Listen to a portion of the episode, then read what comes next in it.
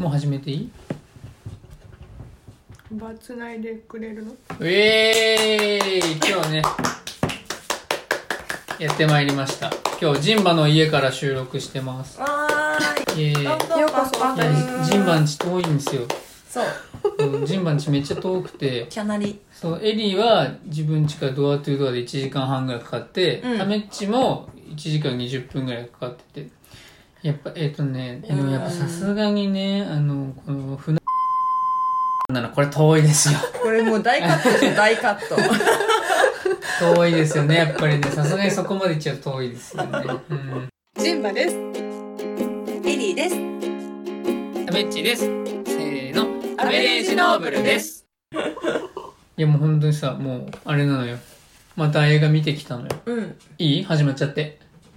どうぞでもぶどうさ、ね、さっきねぶどう食ったんですよ。そのぶどう食ってんのその口に残ってんのかね。なんかえジンバがすごいなんか恥ずかしそうにして口を押さえて。いやタイトル叫ぶのかなと思って待ってたの。あごめんねごめんね。うん、私も。そうそうすごい。でもあのジンバもエリーもねめちゃめちゃあの食べるとくちゃくちゃ音立てるタイプなんで。なんかそこほんと気をつけた方がいいかなと思って。音入るとね不愉快だと思うんですよ。聞いてる人もいやいや、ねもうそういうデマ流すとこ本当は気をつけた方がいいよ。あ。りがとうね、うんありがとうね。え 俺。誰も注意してくんないじゃん。この年になればさ、そうね。でもその注意してくれる友達ありがたいな。っ てやっぱさすがに一つ年上なだけあるな。なんか、いちいち尺に触るな。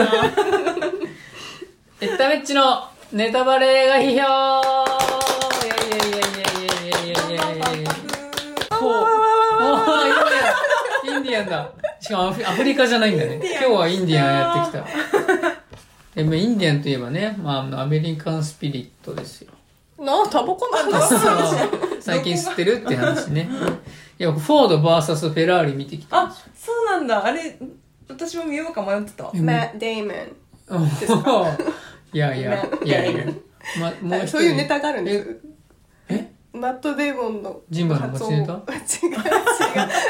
えそれね初めて知らなかった。うんアメリカのコメディとか「マット・デイモン」とかいう。アメリカのコメディで？そうそうバカにするってマット・デーモンの名前言うとき、まなんで？なんでですいいで？すいやいや気になる。なマット・デイモンの名前をどうやってバカにするなのんだろうね。ママット・デーモンが活躍してた時になんかやっぱりそう活躍してる人をあえてこき下ろすみたいなところがあるからそうへー。いうのでちょっとネタにそれがアメリカの？アメリカのそうサウスパークを作ってるサウスパークっていうなんかアニメみたいなのがあるんだけどうん。それを作ってるプロデューサーがやってる映画があってなんかそういうので。へ「へねえねえねえ」とかいうやつが。国民性出ますねあの本当に最低な国民性なんで本当に頑張ってる人をこき下ろすってねで笑い取るってその最低な国民性ですけど。そっくりだよね。うん。ねそっくちょっとわわからないですけど。静かにしてもらっていいかな静かにしてもらっていいかな。え。ほら、静かにしてこれラジオだからさ。でそのフォード VS フェラーリ見てきたんですけど、うん。いやめっちゃ面白くて、へー。お仕事ムービーとしてさ、うん。やっぱその書類等を承認するのにも二十何人の幹部通さなきゃいけないあフォードそういうの？そうそうそう。それとはまあその別に現場でスピーディーな判断が求められる現場のたたた戦いとかその実際にそのシェルビーアメリカンっていう レーシングチーム作っていろいろやってたキャロル・シェルビーってやつと、まあ、そのそれのレーサーとして入ってたケン・マイルズっていう人男同士の優勝とか。があってもすごいね。今全然名前と何が全然役役割が入ってこなかった、全然わかんないけど。もう一度お願いします。キャロル・シェルビーって人がいて、はい。でその人はあのアメリカ人で初めてル・マンっていうレースに優勝した人なの、うん。1959年に。あフォードのチームってことねあ、うん、その時はフォードのチームじゃなくて、フォードはまだ参戦してなかったのよ、レースに。うんで、そのフェラーリがずっと優勝してる。うんもう4連覇とかしてるみたいな感じで。で、ルマンってさ、知ってる？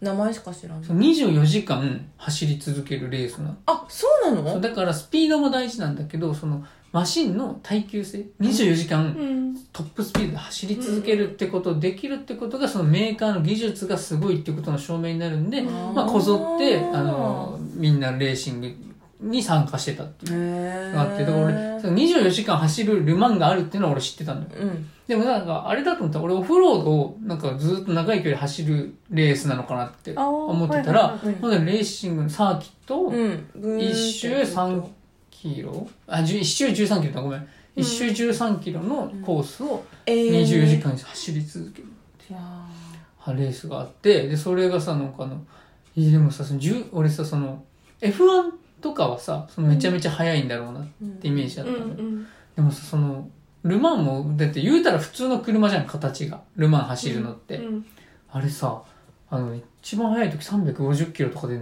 のよ。やばくない？えそれ人乗ってんでしょ？そう。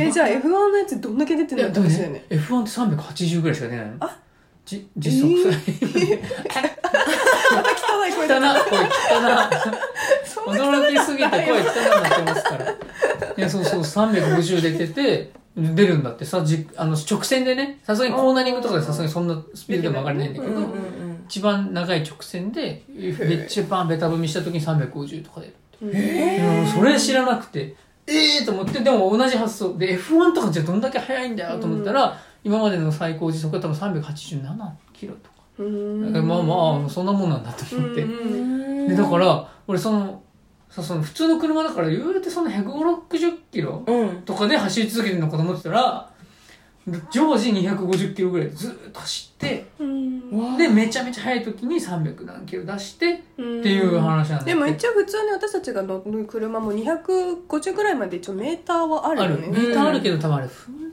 多分めちゃめちゃ下り坂とかでうん。ベタ踏みし続けて多分何キロもある下り坂とかでベタ踏みし続けてようやく多分出るぐらい。200とか出るんじゃないのかなっていうぐらいの感じだと思うんだけど、うん。まあ、特に日本の車なんてさ、うんだしあの日本の道路的にさあの200とかあってもスペックオーバースペックだからね、うん完全にあのうん走れないから。本当びっくりして、あうん。そんなに出てんだと思ってさ、うん。でそれしかもさでもその13キロのコースを3分で走りきるの。よめっちゃ速いなと思って。うん感覚的に。はい。感覚的にめっちゃ速いなと思って、で分速が何キロとか計算してないけど。うん。でそれをもう24時間。だからはえ？何周？と思って20周でさ1時間と考えてさ20480周するわけでしょ。確かに。頭おかしなんでと思って。えでもドライバーは交交代するの、ん。そう。で 1, 台のマシンにつき2人。あで多分俺1つのメーカーからマックス3台まで出せるのかなって見てて思ったんだけど、そうそれでフォードがそのねあ参参参参戦して、うん。そこにあのレーシングチームの運営をするのにそのキャロル・シェルビーに声をかけるっていう話なんだけど、まあ、そもそもなんでフォードがじゃあレースに参加しようとしたかっていうとフォードが結構経営危機に陥っててうん。で同じく経営危機に陥ってたフェラーリ。うん。これ買収してうん。ル・マン勝てばうん。フォードのイメージもアップするだろうと、うん。要はそのフェラーリの技術がうん。入ってそのうん。大衆車としてそのねあのそのプラスのイメージも追加されればもっと売れるんじゃないか。ということで、まあ、フォードがフェラーリをまず買収しよう買収しようとするんですよ。うん。でしたらもともとフェラーリはアメリカに身売りするつもりなくてうん。その向こうが提示してきた金額を、えっと、ルノうん。ーにうん。見せてうん。分かった。じゃあルノーももともと買収したがってて、うん。でまあしょうがねえと。じゃあそれより高い金額で買うからうちに買収されるっつってその買収額つを釣り上げるためにフォードとの買収の交渉してて、うん。でそれでバカにそのまんまとさ使われたフォードが怒って、うん。あいつらを俺らの力で倒すって言って、まあ、レーシングチーム作るってなってでそこであの日本アメリカ人で初めてルーマンを制したキャロル・シェルビーに、まあ、あの話を持って行って、うん。そのキャロル・シェルビーっていうのはその初めてル・マンを制した後にすぐに心臓病が発覚しちゃって、うん。まあ、走れなくなっちゃった、なんで走れないのか俺も分かんないんだけど。えでも G とかがすごいかってらことなのかな？とか、あとまあ走ってる途中に止まっちゃったら死んじゃうしねっていう。確かに。確かに。ねそれめっちゃ怖いね。一あ番怖いわるから、まあまあ走れないのかな。で、走れなくなって、で俺知らなかったんだけどね、コブラっていうスポーツカーがめちゃめちゃ有名で、そのカーデザイナーとして、あの、身を立ててたうの。んそのカーデザインの事務所がシェルビーアメリカン。うんつって、あの、仲良くしてた技術、エンジニアとかも一緒に、そのね、か車を作っ、デザインして販売するって仕事をやってたところに、まあ、フォードの役員が来て、うんちょっとレーシングチーム作るんで、そこのじ陣頭指揮取ってくんないかって言われて、うんまあ、ケンマイルズに声をかける。うんいう話なんですけど、そのケンマイルズが破天荒すぎて、うんフォードの経営陣からは、いや、勝ってもこいつだとイメージ悪いわ。っていう感じになって、うん。あの、ケンマイルズあんま走らせてもらえないというところ、その現場と、でもほんめちゃめちゃ天才レーサー。うん。だからその走らせなきゃ勝てないっていうのに、まあ、走らせてくんない上層部との衝突とかを、まあ、描いてたえんですけど、ー、じゃあレースだけじゃなくてそのビジネス的なそうそう人間ドラえマもあって、ー。でもすごい。だからその200何十キロで走っててさ。うん。でも言うてさ僕らもさその普通に高速道路走ってて一番出す時150キロとか「あ出てた」とかいう時あるわけ。うんでその別に曲がれるじゃん。しコーナーリングとか高速道路走って。て、うん。いやちょろいやんと思ってたの。でしたらさあの日本の高速道路とかってさ曲がりやすいようにめちゃめちゃ緻密な計算されてるの知ってた。へー路面が。そうこっちにカーブ切るってなったらちょっとえっと右にねだから右に曲がりたいってなったらちょっと地面が右に傾いてる。へー。でも傾きすぎたらうわーってなっちゃうから、うん。あの通常の速度で日本車の速度でやったら大体このぐらいの傾斜がいいっていうのを計算して全部路面が設計されてるからすごい。だから曲がりやすいところ曲がってるだけなのうん。でもレーシングサーキットってうん。ただの平坦な道なんだって。うん。だからちょっと曲がろうと思ってもめちゃめちゃテクニックいるし一歩でも間違えたらそのままクラッシュしちゃう。ところを200何十キロで曲がり続けてるから。でも結構でもそれでクラッシュ当然する人たちもいるんいるいるいるいる。だってもうそのしかもそのルマンってうん。俺知らなかったんだけど最初道路肩に車が全部ブワーってさ並んでてうん。でその反対側にレーサーがいるのうん。でピーって言われたらそこバーって走ってって、えーそっからなんだ。そう乗ってドア閉めて走るのよ。だからそのそこでまず遅いやつとかは、うん。さ先にスタートできないし。足も速くなくちゃいけない。足となんかシートベルトをかける速さとかも全て練習するんだろうね。そこにでも多分そんなに差は出てこないはずだから練習したら、うん。ってなった時にいきなりトップスピードに入れる要はエンジンの性能とかあがー生きてくるんだと思うんだけど、うん。ででもだからいきなりその要はえっとね道あるじゃん。でガードレールみたいなのもあるじゃん。あの橋、うん。あのさ、うん。両方に、うん。でその両方そのガードレールにえっとフロント？うん。あのボンネットが向いてる状態から始まるのよ。だからえいきなりバックで おもろかっこいい。グワーって走るから、うん。そのバックしてる時にめっちゃこう見て、そうだってだってで、その横並びなんだもんね。そう、そこでもうめちゃくちゃガンガン。ガンガン当たるよねクソ事故って、そう、クソ事故って減るの。もう参加者が。意味がわからないそのスタートの仕方。絶対当たる前提で作ってそうそうそうそうそうそう。でもそういうでもそういうふそうう。そういうもんなん、みたいなの。で、それでだから、じゃあ事故んないように待ってたら、まあ絶対負けちゃうっていう。だからそこでもうこうやってグワーってバックして、そこでもうコースなりに、ボンボンネットが向いたところでブユーンって走り、みんな走り始める。へへーと思ってこんなことやってんだと思って、うん。まあ、そのね映画の内容もさることながら、うん。あこうレースってこんなに面白いね。すごいことやってんだみたいな、そういう気づきがねあって、うんまあ、それもそれで面白い映奥が深いね。画そうそうそう。えマット・デーモンと誰だっけ？なんか。クリスチャン・ベル。クリスチャン・ベル。合ってると今発音。合ってると思う。あんまえ英語での発音聞いたことないからわかんない。え？まあデーモンしかわかんない。いやいやバカにする。めっちゃバカにするバカにするやつしかわかんない。マットデーモンバカにしすぎちゃう？もう。えだからそうそれでしかも2時間20分ぐらいなんだけど全然長いと思うのその展開が早くてさ、うんうんだからその慣れちゃうじゃん長いと、んうん。つまんないの見てると、うんそれがなかったからこうかなり面白かったんだと思うんだよね。へでそのさあのクリスチャン・ベールが演じてるそのケン・マイルズうんっていうレーサーがその、うんまあ正確に難ありすぎて。でで難難あるっていうかそのおかしいこと言ってるわけじゃなくてうん。その要はあの協調性がないというか、うんうんうんうん。自分が目立ちたいみたいな人いなやうんじゃなくてなんか妥協ができないみたいな、のもうしょうがないからこれでよくないみたいなのが絶対に我慢でい。やいやいやこれしなきゃ絶対勝てないからやりたくない。ことを平気で言えちゃうから、うん空気とかをあえて読まない人だから、まあ、それゆえに、まあ、不遇の時代を迎え、うん。でもそれを支える奥さんがねまたいい人で、めちゃめちゃ綺麗な女優さんでさ、本見ててねそのその家族ドラマでもあるのよ、うん。そのマイルズとそのマイルズを支える奥さんとそのマイルズの息子うん。とのねそのめちゃめちゃ心温まる。その家族のドラマでもあるしなんかそのいろんな人がどんな人が見てもなんかどっかに感情移入できるところがあって、うん。さらにそのレースシーンっていうのがもうとんでもない、そのとんでもない迫力なのよ。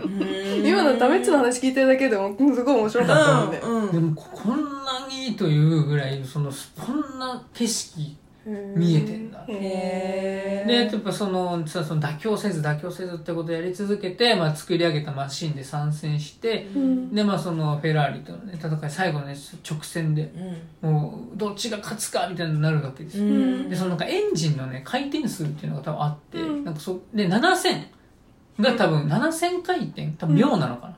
うん。毎秒7000回転とかっていうのがすると、うん。もう超速いマシンに認定される。う。んで、それを要は出し続けられる車っていうのはそうそうないみたいな。うん多分ことなんだよね。だからその7000っていうのがすごいいい基準になってて、すごくキーワードになってたんだけど。で、最後ブーンってなってる時に、フェラーリがもうグワーってアクセル踏んで9000回転まで行くのよ。うんそしたらエンスト。うんズドンってで、で、フェラーリは全部マシントラブルで出ていっちゃって、うんで、フォードが最後ね、もうどうやってもフォードのワン、ツー、スリーフィニッシュだと。だすごいね、3台ともさ、あの走り続けられてるわけよ。そうそうそう。へで行ってそしたら上層部から3台同時にゴールインさせろメイクドラマで。つまらないそうそういうそうつまんないでしょそう。そうそうそう本当クソつまんないそうおもんなみたいなことを。そう要はもうフォードの初優勝で。でもそっからね4連覇とかするんだって。うん。だからフォードともうレースといえばフォードみたいな。で頑丈さと速さを兼ね備えた最高の車っていう。全然そんなイメージないよ時期ねがあったらしいのよ。どうもへでそれでなんかそのフォードにがそのさでそのき歴史的瞬間初優勝うん。のところに3台同時ゴールしたらめっちゃ歴史的な写真撮れるからそうしろって言ってくるの。クソつまんねえってで言ってそのケンマイルズはもう2周ぐらい差つけて1位取ってるうん。でも2周差つけられてもなお2位とか3位にフォードもいるわけよ、うん。だからってことは待って抜かされなきゃいけないわけ そんなつまんない話ないよね。うん。見てる方もしらけるよね。ね。だからでもそこがうん。またその多分こっちのその感情を揺さぶってくる。うん。はみたいな。何言ってんの？マイルズそんなの聞くわけねえだろうと思ったら最後の最後にフォアザチームです。その待っちゃうのよへえマイルズ。まあでも多分そここまで走らせてくれたとかそういろんな思いがあって多分待ってあげるんだよね。うん。一周抜かれてでそれで同時にゴールインするわけ。うん。でしたらそのね24時間耐久レースって有名なのが3つあってまあ押しも押されるこのルマン世界最高峰の耐久レース。うん。となんかもう一つねセブリナっていうレースとデイトナっていうレースがあってうんこの3つがあってでセブリナとデイトナを両方優勝してるのケンマイルズは。うん。で全てこうんの24時間3大レース全てを制した男って今まで今史上いないわけですよ。で言ってようやくねその3大同時ゴールでケンマイルズがあのそのうん。3大レースを全て制して前人未到の男になるかと思いきやなんとその最初に言ったでしょこう伏線になってるのその。最初にそのレールガードレールの方向いて並んでるって言ったじゃん、うん。並んでる位置が2番と3番フォードのうん。方が後ろだったから同時にゴールしても長い距離走ってるのは後ろの車だから2号車が優勝です。えー、そんな？そう。えそんなルールあったのみんな知らなかった？知らなかたったのかそのでフォードはケンマイルズフォード上層部はケンマイルズをすごい目の敵にしてるから もしかしたらその圧力とかかけてそういうルールにさせたのかもわかんないしそのうん。ででマット・デーモンが最後ねその社長に「うん貴様知ってたな」って言って、まあ、食ってかかるんだけどまあ後の祭りううん。んえででもケンマイルズはな自分のところに報道陣が来ないから「うん。え何これ?」と。うん。三三つ勝ってんやで俺。はっと思ったらそのマクラーレン。マクラーレンも有名じゃないでも、うん。そのブルース・マクラーレンかなっていうレーサーがのところにブワーって報道陣が行ってルマンを制した男がマクラーレンになっちゃうんですよ。うん。で言ってもしょうがないでまあそれでまあだからその結局だからまあそれがねよくどうだったのかって分かんないけどやっぱりその曲げちゃいけないところ曲げちゃいけないとかっていうことなのかなとも思ったし、うんでもまあじゃあまあ来年来年またやろうぜっつって、まあ、最後ねマット・デーモンとクリスチャン・ベルが肩組んで歩いていくんですよ。うん。で次のシーンねでその別のねマシンのテストしてるんですよ。うんねケンマイルスが乗って。うん。したらキューブレーキが効かないってなって死んじゃうんですよ。え？でよくそのルマンで2着に終わっちゃった。で次のルマンまでの1年の間で死んとマシントラブルがあってテスト走行中見にようと思ってたのに全部聞いちゃったよ。死んじゃうんですよ。やだこれ聞きたくなかったね。実話だからこれ。要は史実だからさ。あうー。んうん。まあまあ知ってる人は知ってるでも知らないでもネタバレ映画秘話だだかかららねしょうがない。マジか。神様のいたずらというか。うわやっぱその毎日生きる一生懸命生きる妥協せずにっていうことの大切さみたいなことをねもうはを図らずもね向こうがどう測ってるか分かんないけど図らずもね思わされたというかあこれダメだなと。やっぱ本気で生きなきゃいけないしその本気で生きるっていうことを決めたならそのスタンスぶれちゃいけないしやっぱりその次にチャンスってやってくるかどうかっていうのはもう分からないから。でまあケンマイルズはそのでもねその車ので歴史のレーサーの歴史の殿堂に殿堂入りは一応しているらしいです、うん。そうなんですよね。えー、なんか切ない話だね。いやもうねめちゃめちゃ面白かったですよ。じゃあフェラーリ側の話はあんまない？ない。うん。そう。フェラーリがどういうふうなマシンを作っててうん。どういうあれがあったかっていうのは全然ね分かんない。うん。そう。でもあのフォード側の全部フォード側の目線で、そう。でもなんかだからフびっくりしたのでもフォードがいっぱい車作ってるけどフェラーリって全然作れないんだよね。手仕事でやってんだって。まあ、エンジンとか。そうだからエンジンとかそうだからもう専門の技師3人ぐらいで1個うん作ってそれを1個ずつしか作れないから あのめちゃめちゃ時間かかって台数も少ないけどだから単価高いけどファンがめっちゃついてるから絶対に売れるうん。へー。感じになってるんです。でも日本でフェラーリ乗ってても走れないけどね 意味ないけどねほとんどね。はちゃんとブーンって走れないから。うーん。そうだもうさそもうねめちゃめちゃ感動しましたよ、うー。んでなんか最後ねそのすごいぬるって終わるんだけどね。で死んじゃってうん。のそのマットデイモンマットデイモン扮する マットデイモン扮するキャロル・シェルビーがのごご遺族のところにね会いに行こうとするんだけどなかなか会えないんですよね。うん。どんな顔して会ったらいいか分かんないから。さ引き込んだの自分じゃない、ううんたらその息子がね後ろからやってきて「ああシェルビーさん」って話してまあこうあれしてなんかそのでもすごい感動的なやり取りがあるわけでもなくなんかそのケンマイルズにもらったレンチを返してあげてでそれであの自分の車でブーンってめっちゃ速い速度で走ってってエンドロールなんです。よなんかぬるっと終わるやんと思って。すげえぬるっと終わったなと思って。なんかでもあのラストシーンの意味はちょっと僕にはちょっと含みが多すぎて。何のこっちゃ分からない。そのレンチは何だったの？レンチはねとってもその象徴的なあもののねあれなのそのシシェルビーがもう引退してうん。カーデザインやってて、うん。であのなんかねでも結構有もう本当に有名人。もうアメリカ人の英雄みたいな扱いなわけよ、その車ファンからしたら、でその人だから公演とかも呼ばれるしレースのゲストとかにも呼ばれるのよ、うん。走るわけじゃなくてうん。解説とかね、でそれでそそシェルビーが呼ばれてる時にそのレースにまさにケン・マイルズが参加しててそのマイルズとはもともとレーサー仲間で顔見知りなわけよ。でそこでなんかあのもうすすでにその揉めてんのよそのマイルズがね。うん。あのマシンの規格をテストする人とかがまあいて一社一社長さとかかかるわけよ、うん。じゃあこれはダメとか言われるわけ。どこにも書いてねえだろみたいなめちゃめちゃ揉めるわけよ。でしたらもうそこにシェルビーが行って、まあ、仲立ちしてあげて「いやこれこれこうこうだから走らせてやってよ」みたいな。うん。まあ、まあシェルビーさんが言うならみたいな感じで言ったら、もうまあマイルズもうん。へそ曲がりだから、うん。いやもうこんなん走れるかも。うっせえみたいな。俺は自分の力で今から走るんだよみたいうん。な感じでまあ口論になって、うん。いやお前本当その性格直さないといい加減にしろよともう走らせてくれるうん。メーカーもねえからみたいな、うん。うんいい加減にしろみたいな言われるわけ、でうん。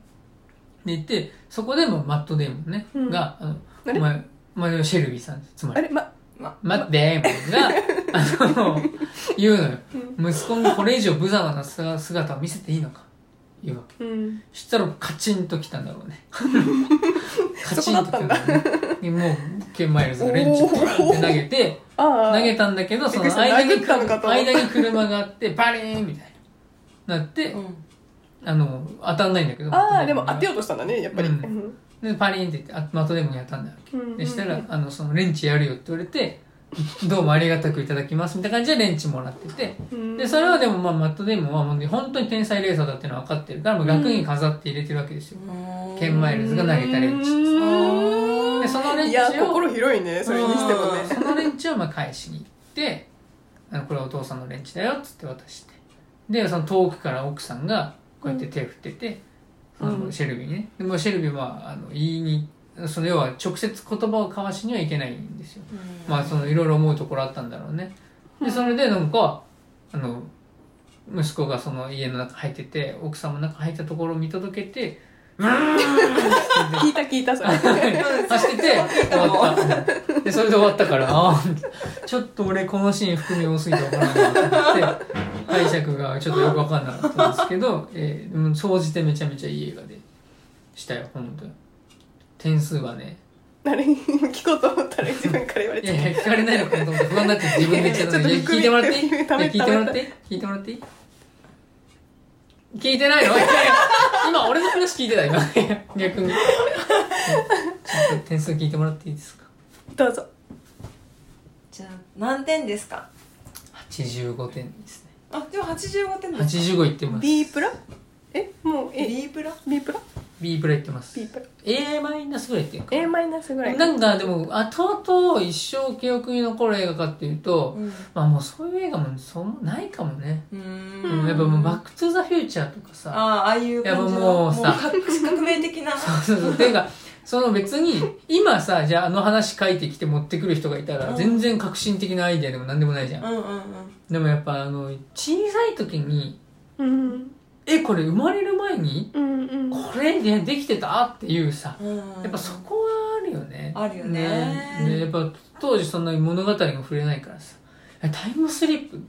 こんなかっこいいスポーツカーで？っていうさ。うん。まあ面白さ。でも当時かっこいいって思った。私全然かっこいいって思った記憶がえないんだよね。デロリアンを？デロリアンとかも。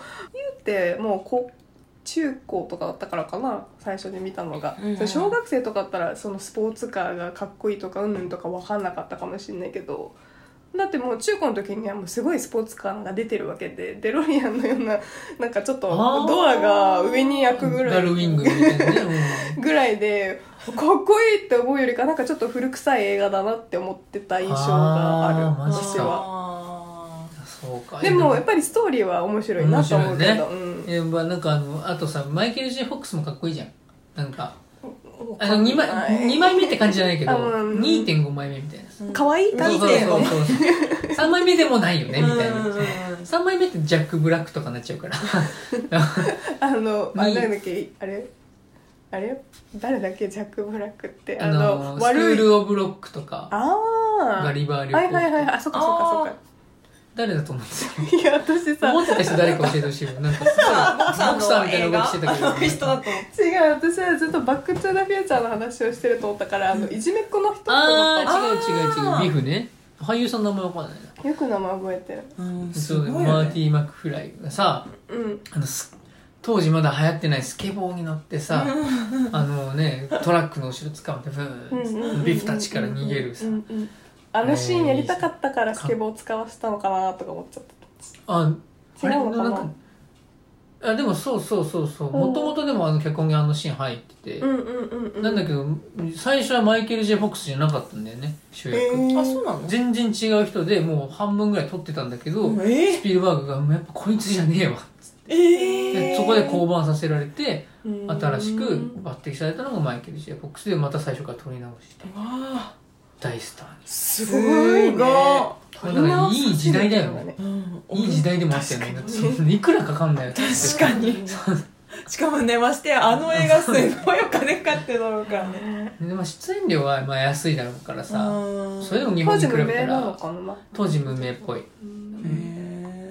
ドラマとか出てたかもしれないけどちょっと、ううん。ん、でも全然そんな今ほどのその有名な人じゃなくて、ね、そのマイケル・ジェ・フォックスもねパーキンソン病うん。発症しちゃってさ。うなんだ。なんかなんか今昔みたいに活動できないみたいですけど、いいやかわいそうですけどね。うん。いやもう何せフォード VS バーサスフェラーリ。めちゃめちゃ面白かったんでぜひ見に行ってちょっと見に行きたいかったけどなんか僕全部ここまで聞いちゃったか聞いちゃったら。な でもそのやっぱりビッグスクリーンで見るべきものみたいなとこ気ろはあるるんだよね、うん気がする。なんかうん。テレビちっちゃいテレビとかで見るよりもでっかいところであのスピード感、うん。ぜひね味わっていただきたい。ね迫力とかもあるからね、味わっていただきたいですね。まあ、長くやってそうだからぼちぼち言う。え全然ヒットしてない。また？日本では全然ヒットしてないマジで？で、え。なので結構それこそ私もなんで知ったんだろう。あマストスペラリーでもなんか宣伝してたんだいっぱい PR してるよね。まあ外資お金あるからさ宣伝はするけど認知は上がっても意欲が上がんないとやっぱ人は来ないん日ですよ。本でやっぱり流行るのってやっぱ結局アニメとかラブなんだろう JK ラブコメみたいなやつなの？まあ JK ラブコメはねなんでやるあんなにいっぱいあるかっていうと、うん。とにかく安く作れるんですよ。何がってこれマジで。いやもうやだ。なんか夢がなくて映画業界の裏側を話すと。さ夢を与えるでさなんであれをみんな各社こぞってやるかっていうとだから費用対効果がめちゃめちゃいいんですよ。でしかも使う人が、まあ、この人たちがブレイクしないとちょっと話にならないんだけど、うん。ネクストブレイクみたいなのを配置しとくとまた出演料が鬼ほど安いんですよ。えぐいくらい安いのに、でそのファンの子たちとかね何回も見に行ったりとかするもんね。そうそうそうそう。ではあ。しかもあのそうなの。あのスポットとかテレビスポットをあうん。んまり落とさなくていいんですよ、何？要はテレビスポットって？えっと CM です。あ要はそのこの番組のこの時間帯につけるって言ったら本当に十何秒を何回かけるって言ったら運を千万運をい多くの世界になってくるんですよ、うんあの枠を買うって、うん。だからあのただでできる番組番宣番組とかに出てもらったりするんだけどまあ引きがないんですよね。ネクストブレイクの子たちとかだと番宣番組とかもあんま出してもらえないそっか。なった時にでも YouTube とかで踊らしたりするとうん。それがめちゃめちゃバズったりするのインスタとかやらせたりとかすると。えそれは映画が始まる前にと？かに。へえバズるんだそれでも。でなんかそのキャストの子たちがなんかあの TWICE とかそれこそあの「先生君主」っていう映画でうん。竹内涼真と浜辺美波と TWICE がうん。あなんだっけジャクソン5のなんだっけ？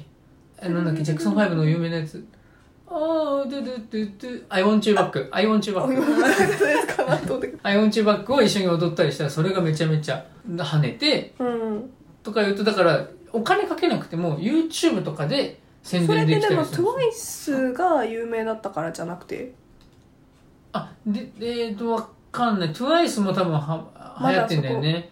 多分10代とかターゲットになる子たちの中では。うんうんうんでだからそこで多分一緒に踊らせるとやっぱ竹内涼真とかだからやっぱ10代の子好きだから。うんうんうんでなん。かバズると要はスポット打てません。じゃあ広がりません。でもここでは広がります。結局認知上がりますみたいな。でもおじいちゃんおばあちゃん相手にしてるものでも YouTube とかでははバズってもうん。意味ないんですよ、うん。おじいちゃんおばあちゃんは見ないから、だから全然見に来てくれない人に認知が広がっちゃうみたいなうんことが起きるんだけど、10代の子たちは本当に YouTube とかインスタとか SNS をずっと見てるから、うんうんあのそこでバズる一本バズればうんうんうん。認知はめちゃめちゃ広がってく。る、うんでしかもその10代の子たちって面白い生態があってなんかあの同じ映画何回も見るんだって。うん。なんかそれわかる気がする。違う友達と、うん。友達を変えて体なんかね映画見に行くっていうよりはその子と遊ぶっていう体験？一緒にいるみたいなでこのグループとも仲いい。このグループとも仲いいみたいな、でそれを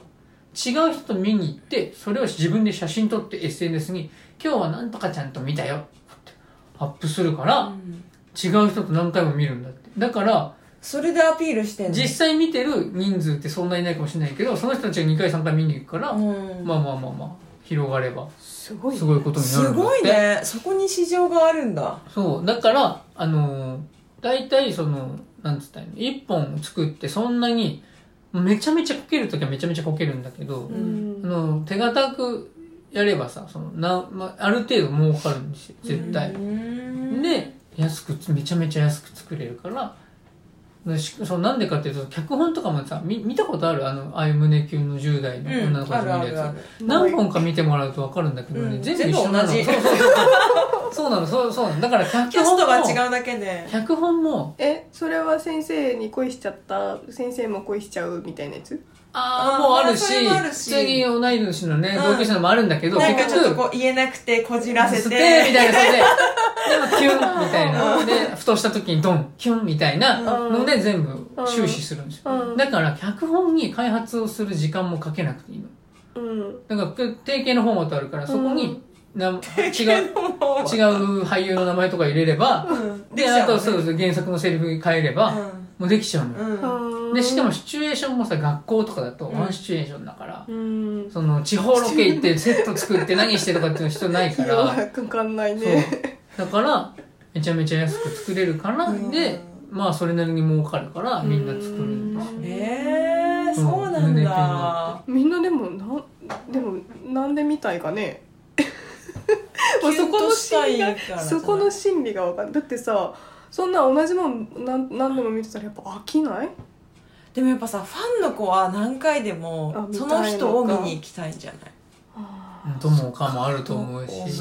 えそうさっき言ったタメッチが言ったね。その、うん作品っていうよりもそのいろんな友達とだからさ友達と遊びたいならさその例えば映画とか1時間ちょっとかかるわけじゃん、うん。その1時間ちょっとの時間もったいなとかって私は思っちゃう人が違うらからさ一緒に行って。一緒にいて何かするわけじゃないじゃん1時間、うんだったらどっか行って1時間その子とおしゃべりしてたいっていうのがまあなんかつまらない大人の発言なのかもしれないけど。そこに重きを置いてないんだよね、うんすごいよねうんと思った。なん、うんどこそこになんかまあでも興味10代でなんだろう。さ毎日ね一緒に学校でもずっといたらねたま確かに。にあの話すことよりも喋ってるからそうか長期だからみんな夏休みとか、うん。冬休みとか行こうかってなる。に公開されるんですよねそういうことね。なるほどね。だからあのあの5月例えば6月とかにやっても絶対ヒットしないから、うん。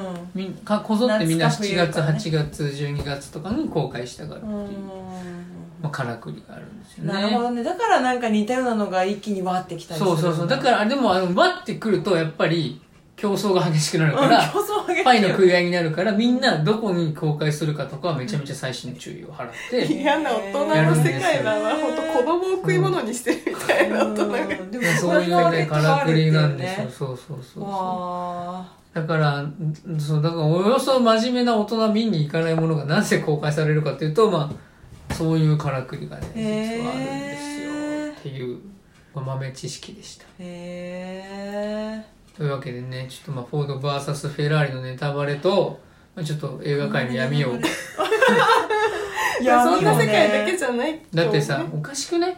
原価が違うのに値段一緒だからね。え？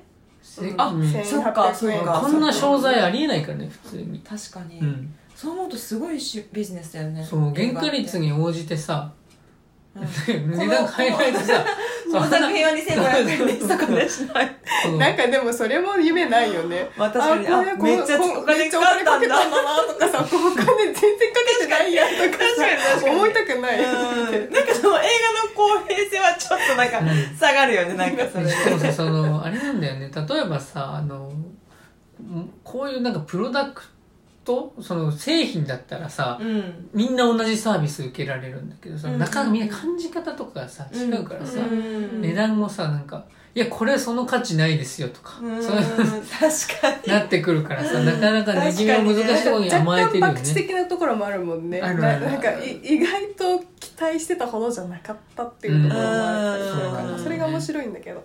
映画そうね、まあそういう、まあ映画界のね、汚い、お子供を食いにす、食い物にする 映画界の汚い部分をね、見せたところでね。でもさ映画館もさだってやっぱもう映画館に行く人がこれだけさやっぱ減ってる中でさで実際にさすごいさ減ってた時あったと思うけどいまだに減ってるの？いや、ええっ、とね、今年はね、あでもね、2000億円ぐらいではずっと推移してんのよ。めちゃめちゃ減ってるって感じじゃなくて、映画は別にすっごい見に行く人減ってるわけじゃないんだよね。その、大昔それしか娯楽がなかった時に比べてめちゃめちゃ下がっているっていうだけで、うん。大体2000億円ぐらいの市場っていうのはずっとある。あそうなんだ。っていう感じ、うん。でもビデオそれをビパッケージにして見る人がもういなくなってる。うんうんうん。だからビデオの業はもうどんどんどんどんシュリンクしていっていてうん。だけど配信は伸びてるけどその配信も高止まってるもうん。うっていう感じ。だね。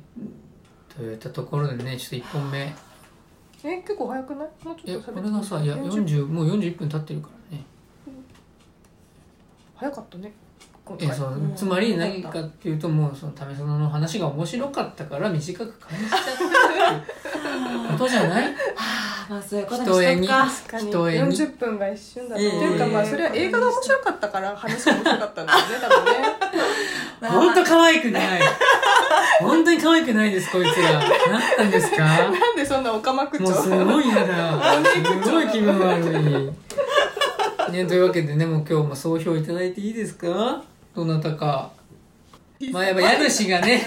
家主うんあがそうね。それじゃあ日本やんなきゃいけない。家主に家主にいただきたいな。じゃあ総評お願いします。ドゥドゥン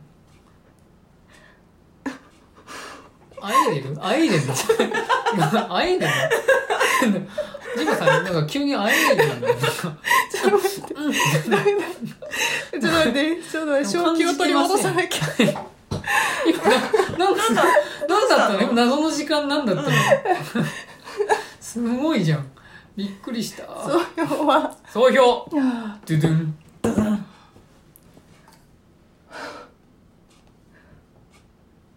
Matt Damon.